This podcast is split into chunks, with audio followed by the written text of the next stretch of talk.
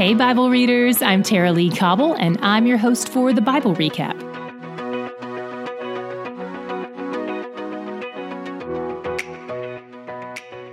This is another day that unexpectedly brought me to tears, and I can't wait to tell you why.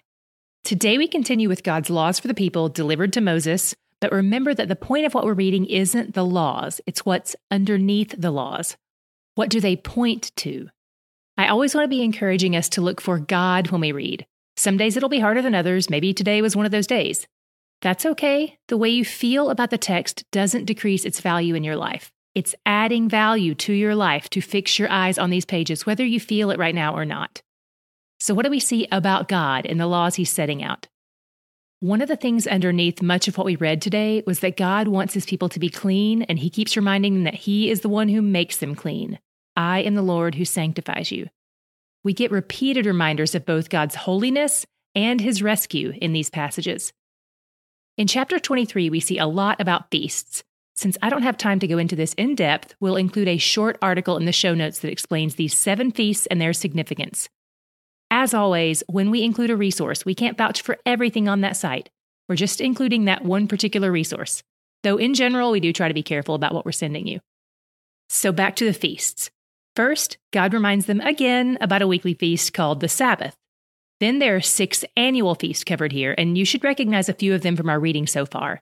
It can get really confusing though, since a lot of these feasts have multiple names. You probably recognize Passover, which is also called the Feast of Unleavened Bread, you may also recognize the Feast of First Fruits, although when we read about it in Exodus 34, it was called the Feast of Harvest. And on that same day, we read about the Feast of Ingathering, which is called the Feast of Booths here. And then there's the one we read about most recently in Leviticus 16, the Day of Atonement. Aren't you glad there isn't a quiz on this? Me too. I'm just telling you all of this because I used to be under the impression that there were like 30 feasts based on the names I'd read. Turns out there are just the same six feasts with nicknames. One weird thing about the Day of Atonement, it's called a feast, but they're fasting on this day. That's part of what it means when you see the phrase they afflicted themselves. That refers to fasting. This is the only feast day where they're fasting, because this is the holiest and most solemn day of the year. Instead of eating, they offer their food to God.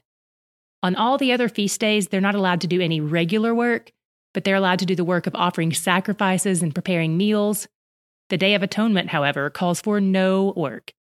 They eat no food, and the priest does all the sacrificing.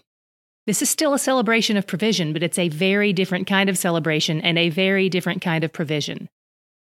There are only two feasts in this section that we haven't talked about before, so let me touch on those briefly.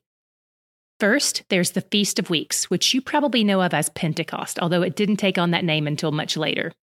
Here's some Bible trivia for you. The word Pentecost means 50th, and this feast occurs on the 50th day after Passover, so that's seven weeks and a day. The fact that it's a week of weeks, seven weeks after Passover, is why it's called the Feast of Weeks. At this feast, something unique happens. This is the only feast where leavened bread makes an appearance. God tells them to have two types of bread, unleavened and leavened. There's some rich symbolism here.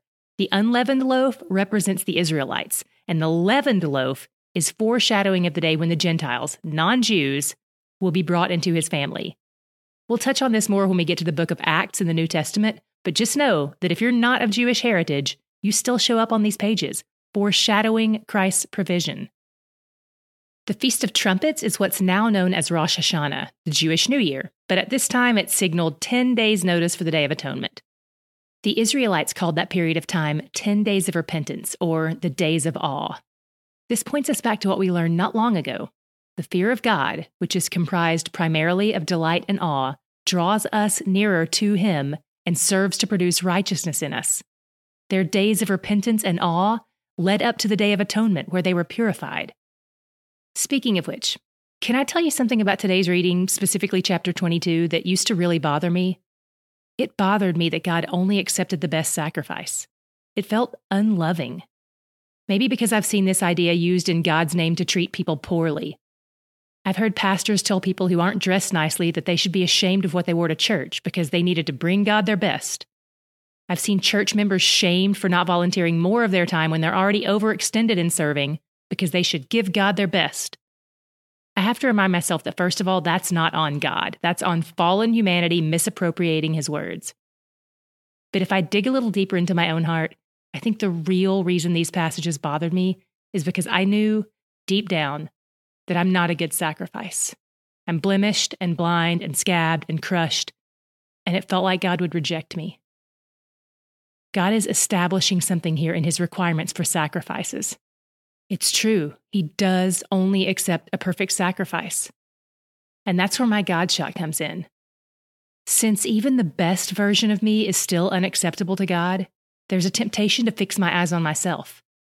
If I do that, I'm too buried in my own failings to notice that He has provided the perfect sacrifice in my place because He still wants to be near me, even though I'm imperfect. All these requirements of perfection are supposed to be weighty. The law is supposed to remind us how impossible all this is. That's the point of the law, to show us God's perfection and how far we are from it. Romans 5:20 says, "The law came in to increase the trespass, but where sin increased, grace abounded all the more. For every one of my sins, grace abounds. For every one of my imperfections, grace abounds. Romans 5:21, the very next verse continues saying, "So that as sin reigned in death, grace also might reign through righteousness, leading to eternal life through Jesus Christ our Lord." Praise God for providing the perfect sacrifice, Jesus Christ our Lord. He's where the joy is. Do you have a friend or family member who is deaf? We're excited to share that the Bible recap is now available in American Sign Language, and we would love for your deaf friends or family members to join us. We publish each day's recap video to our ASL Facebook group. You can either search Facebook for the Bible recap in ASL or click the link in today's show notes. Today's episode is brought to you by WayNation. If you want to laugh, learn, or be encouraged, click the WayNation link in today's show notes. On their website, you'll find the Bible Recap podcast, faith filled videos, relevant articles, and more great content.